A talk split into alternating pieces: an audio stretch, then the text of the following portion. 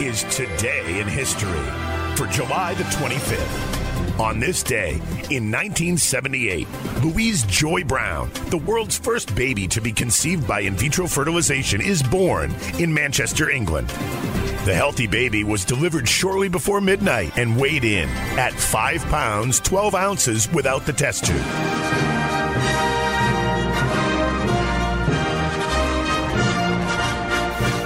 On July 25th, 1992, the opening ceremonies of the Games of the 25th Olympiad are held in Barcelona, Spain.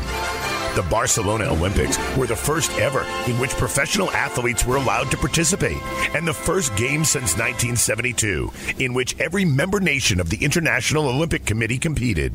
In all, 169 countries fielded teams, the most in the history of the Olympics.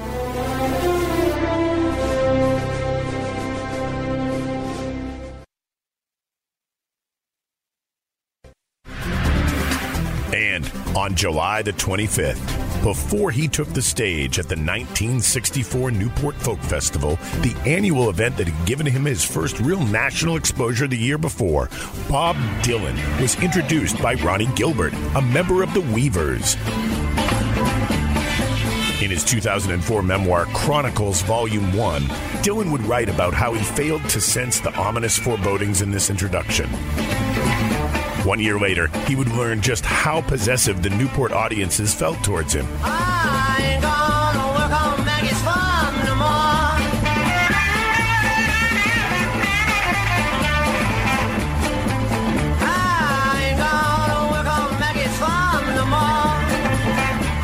On this day in 1965, Bob Dylan went electric before the Newport Folk Festival, performing a rock and roll set publicly for the very first time, while a chorus of shouts and boos rained down from the dismayed audience.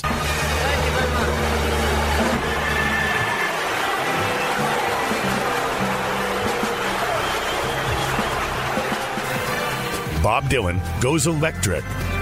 July the 25th, 1965, on this day in history.